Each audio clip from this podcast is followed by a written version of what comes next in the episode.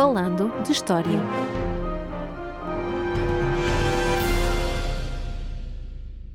Olá a todos e bem-vindos ao episódio número 50 do podcast Falando de História. Desta vez temos connosco uma convidada, a professora Mafalda Soares da Cunha, que nos vai falar sobre resistências e rebeliões no Império Português, em Portugal, isto claro, durante o período moderno.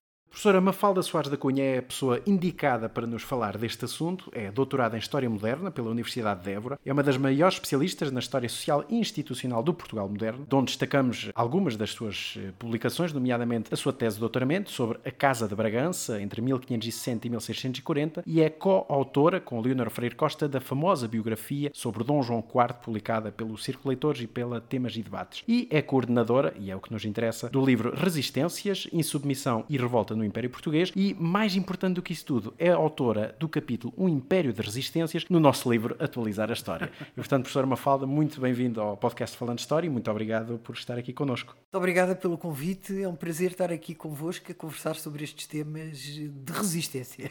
Muito bem, e para começarmos então com uma pergunta de enquadramento, o que é que se entende exatamente por resistências? Resistência face a quem? As resistências não indicam necessariamente nenhum grupo social específico, mas enfrentam sempre autoridades políticas, normalmente. Quer isto dizer que as resistências são desenvolvidas e são desencadeadas por sentimentos de repressão, de opressão e podem ser protagonizadas por diferentes categorias sociais. Desde categorias sociais mais desfavorecidas, tipicamente grupos segregados, discriminados, subalternos, mas podem ser também desencadeadas as resistências por grupos de elite insatisfeitos com as condições políticas e com os níveis de participação política que têm em determinados contextos. Outro aspecto que podia também dizer é que as resistências, para além de agregarem distintas categorias sociais, também se desenrolam em diferentes contextos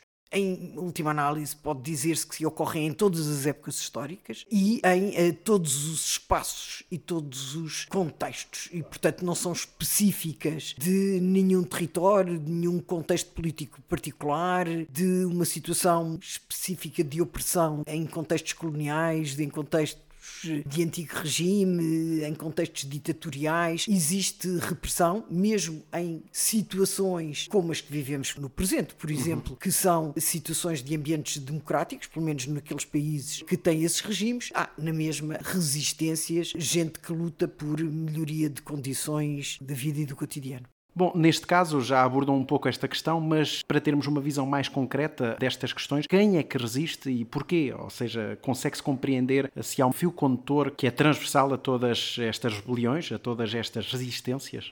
As resistências ocorrem não apenas de forma visível e em espaço público, com quebra uh, da ordem, normalmente com violência, coletivas, que são aquilo que nós normalmente atribuímos a manifestações, a tumultos, uh, alvoroços, revoltas, rebeliões, confrontos de grandes massas de gente contra as autoridades estabelecidas. Essas são as mais conhecidas, as mais visíveis, as mais evidentes, aquelas a que uh, o nosso imaginário remete imediatamente quando se fala de resistências, mas também ocorrem de forma menos visível no cotidiano, de forma eventualmente dissimulada. E hoje em dia há uma significativa extensão do conceito de resistência que permite uhum. que se entenda claro, como claro. resistência a própria participação política. Vou uh, desenvolver um pouco mais estes dois aspectos no que diz respeito à dissimulação, à resistência no cotidiano. Os estudos de James Scott, que é um cientista político e antropólogo norte-americano que estudou o Sudeste Asiático a propósito da tentativa de compreender a razão pela qual os camponeses do Sudeste Asiático não se revoltavam e contestar a ideia de que havia consentimento, ou seja, que o facto de se não revoltarem indiciava ou sugeria um consentimento com os regimes coloniais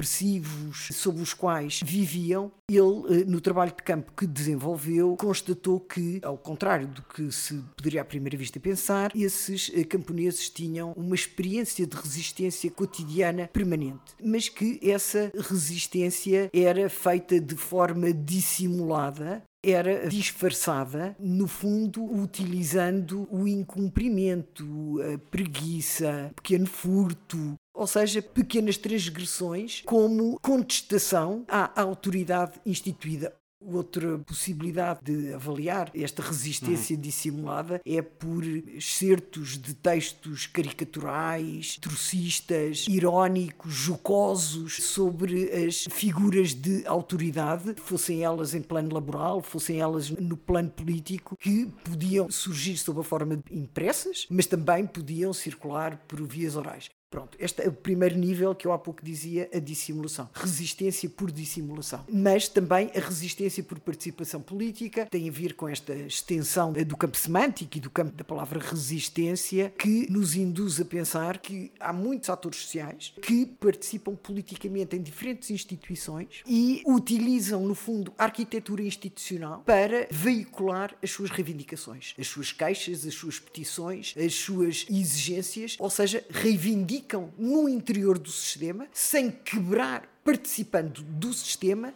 mas canalizando através dele as suas aspirações, os seus anseios, as suas críticas, as suas sugestões. É claro que quando pensamos nestes dois níveis, também temos que pensar que o historiador necessita revisitar as fontes para encontrar estas formas mais ocultas, mais dissimuladas de resistência. E isto pressupõe uma revisitação das fontes, uma releitura de fontes conhecidas, mas também uma percepção crítica relativamente às próprias fontes, que no fundo tem sido incentivada pela chamada viragem arquivística que foi feita já há uns anos, há uns bons anos atrás, que nos ensinam a necessidade de uma crítica densa da documentação, porque a própria produção documental, os próprios registros que são feitos das ações sociais e políticas detêm intencionalidades e a própria arrumação e a organização dos arquivos empurram-nos para visões, muitas vezes de cima para baixo, ou seja, dos dominantes, dos dominadores sobre estas ações de resistência e, portanto, há que acautelar enviesamentos na análise dessas, dessas fontes. E que desfecho é que costumavam ter estas resistências? Eram bem-sucedidas? Sabemos mais ou menos qual seria a taxa de sucesso, por exemplo? Taxa de sucesso, acho,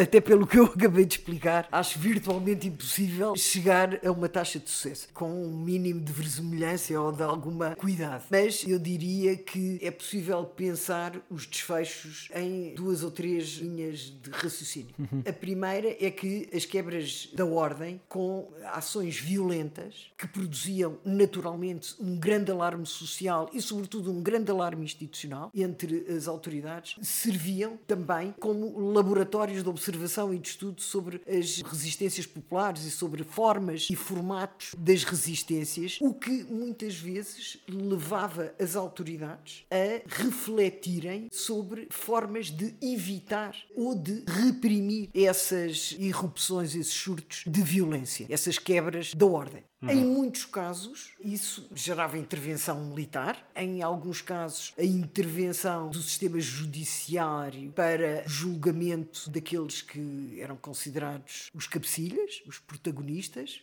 E, portanto, de certa maneira, tornava mais sofisticado o aparelho de controle e de repressão. Portanto, eu diria que um possível desfecho, a médio e longo termo, não era favorável aos insubmissos e aos resistentes. Um, em contrapartida, também é possível pensar, e isso há fontes e estudos que nos demonstram, que as categorias sociais desfavorecidas, oprimidas, segregadas, também tinham um conhecimento do sistema político e da orgânica institucional e conseguiam explorar em seu favor uhum. esses meandros institucionais de uma forma bastante mais apurada e com bastante mais conhecimento do que aquele que tradicionalmente se lhes é atribuído, que se considera que é gente iletrada, rústica, sem capacidades e sem conhecimentos e finalmente compreende-se que não, que conseguem utilizar o sistema em seu favor.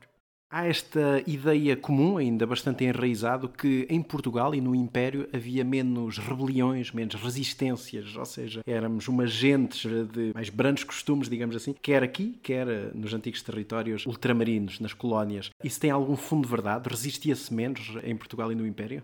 Não creio que Portugal se distinga, que haja algum excepcionalismo português relativamente a algumas formas de dominação mais amáveis do que em outras partes do mundo, eh, em outras monarquias, em outros impérios. De forma alguma, não corroboraria uhum. isso. Claro, Todavia, claro. é verdade que há uma ideia generalizada entre os portugueses, ou pelo menos essa ideia foi veiculada muito durante os anos 50 e os anos 60, digamos que os anos finais do Estado Novo, inspiradas nas teorias eh, lusotropicalistas de Gilberto Freire essa ideia de que o português tinha uma particular aptidão, uma particular capacidade para se relacionar com outros povos e que, portanto, conseguia umas formas de domínio mais suaves, mais amáveis do que outros impérios coloniais. É claro que esta ideia era bastante conveniente, sobretudo nos anos 60 e princípio dos anos 70, para um império colonial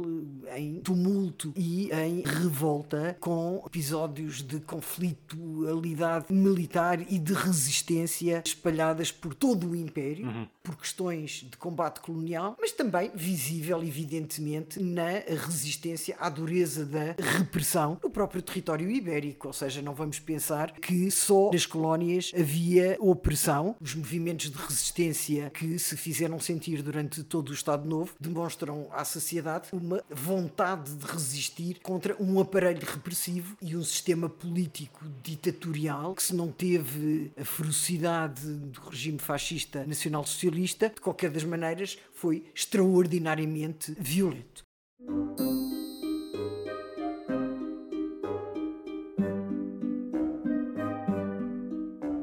Interrompemos brevemente o nosso episódio para apelar aos nossos ouvintes, não é assim, Roger? Sim, o podcast Falando História é um projeto independente e por isso, se os nossos ouvintes quiserem apoiar-nos e contribuir para a manutenção do podcast, podem fazê-lo através da plataforma Patreon em patreon.com.br Falando História. E claro, deixamos este link na descrição do episódio, onde podem encontrar toda a informação necessária e as vantagens de se juntarem à nossa comunidade. E agora, de volta ao episódio.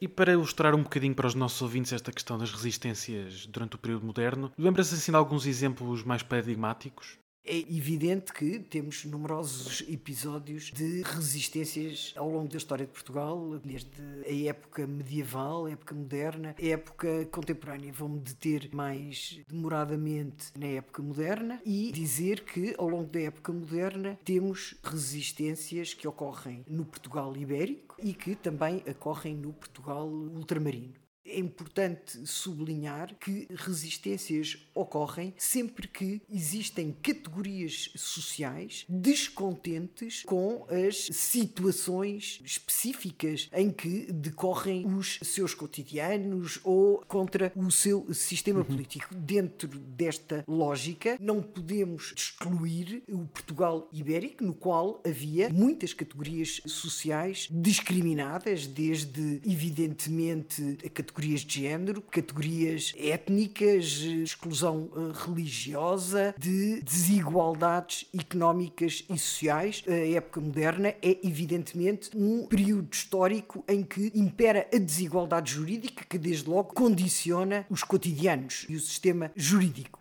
E, portanto, isto permite a eclosão de uma série de revoltas. Há, no entanto, determinados contextos que são mais propícios a revoltas, a estes movimentos de insubordinação, de rebeldia, de eh, manifestação da insatisfação de forma coletiva todos os momentos de carestia, de subida de preços, associados normalmente a quebras ou a reduções da produção, dificuldades alimentares, são propícias a desencadeamento de revoltas. Uhum. Outro que é universal são movimentos desencadeados por imposição suplementar de fiscalidade, de impostos. E eh, também o ódio religioso, as tentativas de uniformização religiosa, também criaram clivagens eh, que muitas vezes deram origem a confrontos entre grupos minoritários, como é o caso dos judeus ou dos cristãos novos, e a população cristã eh, dominante. Eu diria que, por exemplo, uma revolta particularmente grave e com um volume de mortes muito significativos ocorreu em Lisboa no início do século XVI, 1506, eh, se não estou em erro, ali próximo do convento de São Domingos, em que houve uma verdadeira chacina dos cristãos novos por parte da população lisboeta. Mas também estes movimentos de revoltas e estas acusações contra os cristãos novos povos e este ódio contra os alegados responsáveis pela morte de Cristo ocorreram em outros momentos e são, por exemplo, paradigmáticos dos desacatos, ou seja, de sacrilégios, como é o caso sacrilégios cometidos em Santa Engrácia em 1630 ou nos finais do século XVII em Odivelas com a desacralização, roubo de cálices, de relicários, de imagens religiosas. Outros casos, as revoltas antifiscais, podemos dizer assim, que ocorrem em número muitíssimo elevado nas décadas de 20 e de 30 do século XVII, portanto correspondendo ao que seria a fase final do período da agregação de Portugal à monarquia dos Áustrias e que foram estudados exemplarmente por António de Oliveira, professor da Universidade de Coimbra, mas também por Romero Magalhães ou por Aurélio Oliveira, em que procuraram associar esta insatisfação e esta ruptura dos pactos políticos estabelecidos em 1580 por parte da dinastia dos Áustrias, através desta insatisfação popular. Portanto, uhum. associar a insatisfação popular a 1 de dezembro de 1640. Falei de casos em contextos ibéricos, mas pode-se falar e deve falar-se também em revoltas destas coletivas e mais visíveis em contexto colonial e são muito diversificadas. E digamos que os protagonistas destas revoltas são muito diversificados. Podem ser populações indígenas, populações originárias dos territórios, é o caso das múltiplas revoltas que são lideradas e que mobilizam extensas fatias da população indígena nos mundos americanos, por exemplo, as numerosas revoltas de escravos que também ocorrem não tanto em contexto de exploração da economia de plantação, aí o sistema de resistência dominante é dissimulado, e já lá irei, mas, eh, por exemplo, há registros de revoltas desde o início, ou seja, a ideia de que os cativos feitos em África têm este impulso de resistir e de se revoltar desde esse momento e não apenas esperando pelo seu desembarque ou por situações de exploração desumana do trabalho em contexto de plantação. E há exemplos de numerosas revoltas a bordo. De resto, que há até registro de filmes, como se conhece o Amistade, filme justamente que narra a história dessa revolta a bordo. Mas uhum. também revoltas protagonizadas por colonos insatisfeitos com as condições de dominação colonial e, portanto, de certa forma, insatisfeitos, aqui no caso da colonização imperial ibérica, insatisfeitos com as determinações de Lisboa ou de Madrid. Dizer que os estudos de outro grande historiador destas revoltas para o Império Português e, em especial, para o caso do Brasil, Luciano Figueiredo, um colega da Universidade Federal Fluminense, no Rio de Janeiro, explica que a causa prevalecente, a causa dominante, são questões fiscais. É claro que é em torno das questões fiscais que há maior propensão para motins, tumultos, levantamentos, alvoroços, enfrentamento das autoridades coloniais e que essas resistências e que essas revoltas podem ser muito violentas e muitas vezes levam até ao assassinato de oficiais régios, como é o caso de corregedores ou governadores. E dizer também que nesses casos as sentenças são extremamente ferozes, muitas vezes incorrendo em penas de morte, com encenações exemplares e uh, encenações não apenas da aplicação da sentença, como depois das cabeças, do esquartejamento, das cabeças colocadas em picos até uh, se desfazerem naturalmente. Mas para terminar, os exemplos que me pediam, também exemplos de resistência mais dissimulada ou uma resistência não violenta, de que a mais comum são as fugas. As fugas dos escravos, dos escravizados em contexto de plantação, sobretudo, e que encontram na fuga eh, saída para a liberdade e dizer que estas fugas dão muitas vezes origem à criação de comunidades de revoltosos, de resistentes, destes cativos fujões, e acontece no Brasil, acontece em Cabo Verde, eh, acontece em São Tomé, acontece em todos os espaços coloniais em que a escravatura ocorreu e em que a resistência é feita através da fuga. A professora Mafalda Soares da Cunha é também coordenadora de um importante projeto intitulado Resistance, Rebellion and Resistance in the Iberian Empires, portanto, resistência, rebeliões e resistências nos Impérios Ibéricos, séculos XVI a XIX. E é um projeto europeu muito importante, mas às vezes falta explicar, ou parece-nos que falta explicar um pouco ao grande público o que são estes projetos europeus, o que é que representam, que tipo de financiamento é que estamos a falar e como é que funciona. Portanto, se calhar aproveitávamos agora para sabermos um pouco mais então sobre este Resistance Resistance.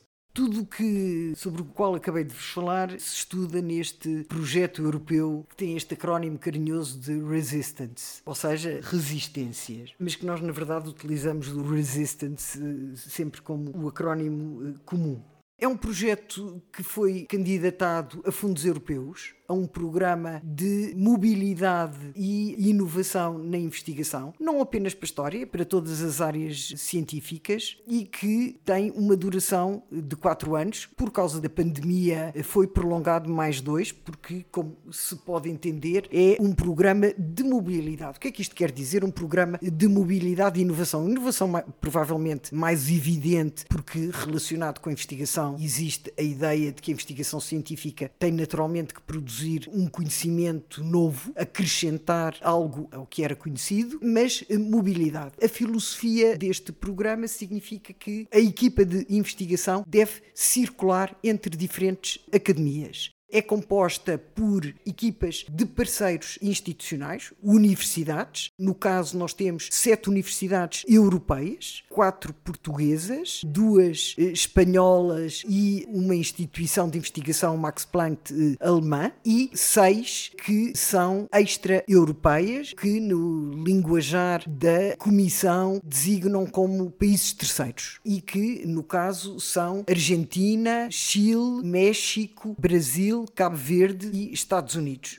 Uma universidade em cada um destes uhum. países. O objetivo é que os investigadores europeus circulem por missões com a duração de pelo menos um mês nestas universidades dos países terceiros e que os investigadores dos países terceiros estagiem durante pelo menos um mês numa universidade europeia que quer dizer, e por isso é que se compreende, é que a pandemia obrigou ao prolongamento por mais dois anos, porque evidentemente impediu esta circulação. Então, um dos objetivos é a circulação. A equipa foi constituída, tem estas 13 universidades parceiras com estatutos diferenciados e 110 investigadores no total destas 13 uh, eh, equipas estão organizados em grupos de trabalho, que no linguajar da Comissão se chamam work packages, e grupo de trabalho relacionado com surtos de violência coletiva, que são as ditas revoltas que eu há pouco mencionei, seria o grupo de trabalho 1. Um grupo de trabalho ligado a estas resistências no cotidiano e através da participação política, destas ações mais dissimuladas de resistência, seria o grupo de trabalho 2. Grupo de trabalho 3, resistências culturais, nesta dupla vertente das resistências culturais das populações populações dominadas, segregadas, mas também as visões e as representações negativas feitas pelos dominantes sobre o outro, sendo o outro aquele que não corresponde ao ideal de vassalo, de cristão pré-definido pelo sistema político.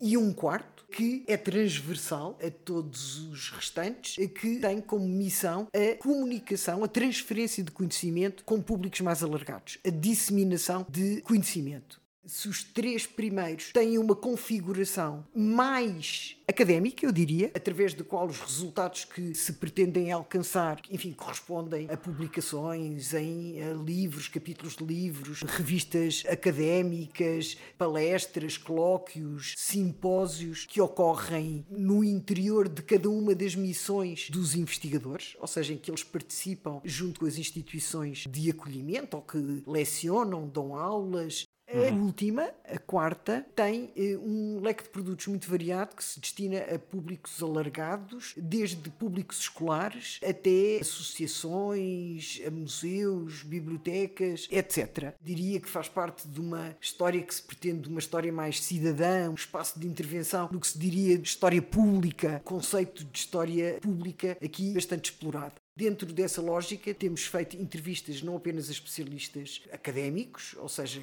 grandes especialistas no tema, como também a diretores de arquivos, de bibliotecas, de museus, temos colaborado em mostras de cinema ameríndio, como aquela que aconteceu, organizada pela FCSH e pela Gulbenkian, e que aconteceu na Gulbenkian há três anos. O tempo passa com a pandemia, foi antes da pandemia, logo em 2019 como também temos a produção de exposição de cartazes sobre episódios de resistência nos mundos ibéricos e temos também a produção de e-books e de recursos audiovisuais de curta duração associados a um manual de professor destinados especificamente a serem usados por professores em contexto escolar, para alunos de 14, 15, 16 anos o tipo de produtos que estão disponíveis no YouTube. Todos estes que eu acabei de mencionar estão disponíveis no canal Resistance do YouTube e, portanto, são de acesso livre. Temos a preocupação de serem falados em português ou em castelhano e legendados, porque este é um projeto. Eu estou a falar destes produtos, tudo isto, e ainda não falei do objetivo do projeto que vou agora apresentar e complementar.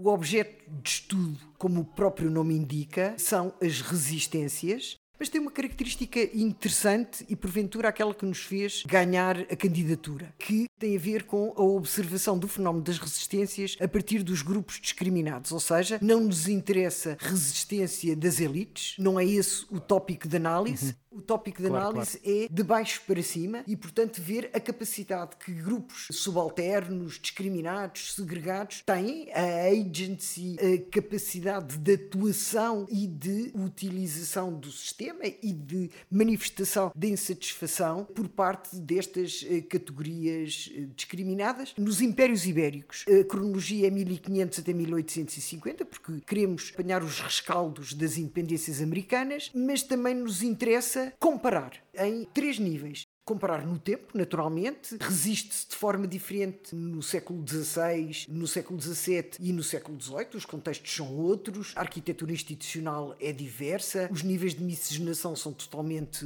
outros comparar entre os territórios ultramarinos e os territórios ibéricos, ou seja, perceber que há resistências protagonizadas por estas categorias sociais, quer nos mundos ultramarinos, quer nos mundos europeus. Não é uma característica exclusiva dos mundos nem europeus nem coloniais. Em terceiro lugar, comparar as monarquias ibéricas, ou seja, comparar eh, os modelos de resistência e só facto de dominação da monarquia portuguesa com a monarquia hispânica. E, portanto, temos estes três níveis de comparação e é este um objetivo que envolve todos os historiadores queria ainda apresentar dois subprodutos, dois resultados que temos bastante orgulho, que ainda não estão totalmente prontos, que não estão completados, estão em processo de construção, que é o que nós chamamos Digital Mapping of Revolt, é uma tarefa coletiva, colaborativa de todos os, os, investigadores fazendo parte do projeto e alguns outros não fazendo parte de projetos que se quiseram associar, em que escolhem revoltas que ocorreram a esta quase escala planetária dos territórios subordinados às potências ibéricas, nesta cronologia, e que se pretende fazer o levantamento e a descrição e depois a sua cartografia. E temos uma aplicação específica desenvolvida por uma colega do Max Planck eh, Institute, onde vai estar disponível a cartografia com uma, uma sinopse descritiva, com a possibilidade de apresentação de gráficos com as categorias sociais dos protagonistas, as motivações, etc. Uhum. Um primeiro produto do qual temos muito orgulho, enfim, temos em todos, mas neste particular, que é o léxico, o vocabulário de resistência, que está a ganhar agora alguma dinâmica, dinâmica e que também envolve todos os investigadores do projeto e em que queremos recuperar o vocabulário da resistência. Não é o vocabulário da opressão, é o vocabulário da resistência e fazemos através da identificação das palavras a partir dos dicionários em português e em castelhano, mas também do seu uso em diferentes tipologias de fontes, obras escritas, literatura, etc. Finalmente, e mesmo para terminar, dizer que este projeto, que já perceberam que é um projeto grande, que envolve muita gente, que implica processos complexos e trabalhosos de organização do trabalho, para o qual tem um financiamento relativamente elevado, dados os, os propósitos que tem, que é cerca de 1 milhão e 100 mil euros de financiamento total, destinado principalmente a pagar as missões e estes diferentes tipos de atividade. É importante dizer que os investigadores, quando vão para fora, têm um top-up, ou seja, um acréscimo aos seus salários eh, de bolsas ou das suas profissões, a equipa está dividida em investigadores séniores e júniores, ou seja, doutorados e não doutorados, porque também um dos propósitos deste formato de projetos é o intercâmbio de experiências não apenas entre academias, entre ambientes académicos diferentes, portanto, a troca e a partilha, mas é também entre gerações. E, portanto, tem como propósito garantir ou ajudar, auxiliar as carreiras dos jovens investigadores através da criação de redes de contacto, de intercâmbio entre diferentes universidades, instituições de ensino superior. Muito bem, e como é costume, nós pedimos sempre sugestões aos nossos convidados de leitura para quem quiser aprofundar um bocadinho mais. Portanto, professora, duas sugestões sobre resistências. Vou fazer duas sugestões super autocentradas, que são o livro editado o ano passado, em 2021, Resistências, Insubmissão e Revolta no Império Português, e que foi incluído no Plano Nacional de Leitura de 2021, e que é um livro com um formato destinado a uma leitura fácil fácil e compreensiva do fenómeno de resistência, porque trata de 50 histórias, episódios, melhor dizendo, episódios de resistência nestes diferentes tipos de resistência, nos diferentes espaços do Império Português, na época moderna. Pedem duas, não é? A segunda sugeria a visualização, as entrevistas, que são cerca de 10, que estão disponíveis no canal YouTube do Projeto Resistance. Basta procurar Projeto Resistance e encontram. E como é costume, de qualquer forma, nós colocamos o link na descrição dos episódios para facilitar um bocadinho a vida aos nossos ouvintes. É tudo neste episódio 50 do podcast Falando História. Professor Mafala, muito obrigado por eh, ter estado aqui connosco, hoje ao vivo, pela primeira vez, uh, gravado na Universidade de Évora. Pronto, também um local histórico que vale a pena visitar. Portanto, muito obrigado pela sua participação. Muito obrigado. Obrigado a eu. E queremos também desde já agradecer aos nossos patronos que já começaram a contribuir para a manutenção do nosso podcast, nomeadamente o nosso patrono Luís Pinto Sá. Já sabem, tem toda a informação em patreon.com barra falando história. E estamos disponíveis em todas as plataformas de streaming e o nosso e-mail está sempre aberto, falandohistoriapodcast.gmail.com. Até à próxima. Até à próxima.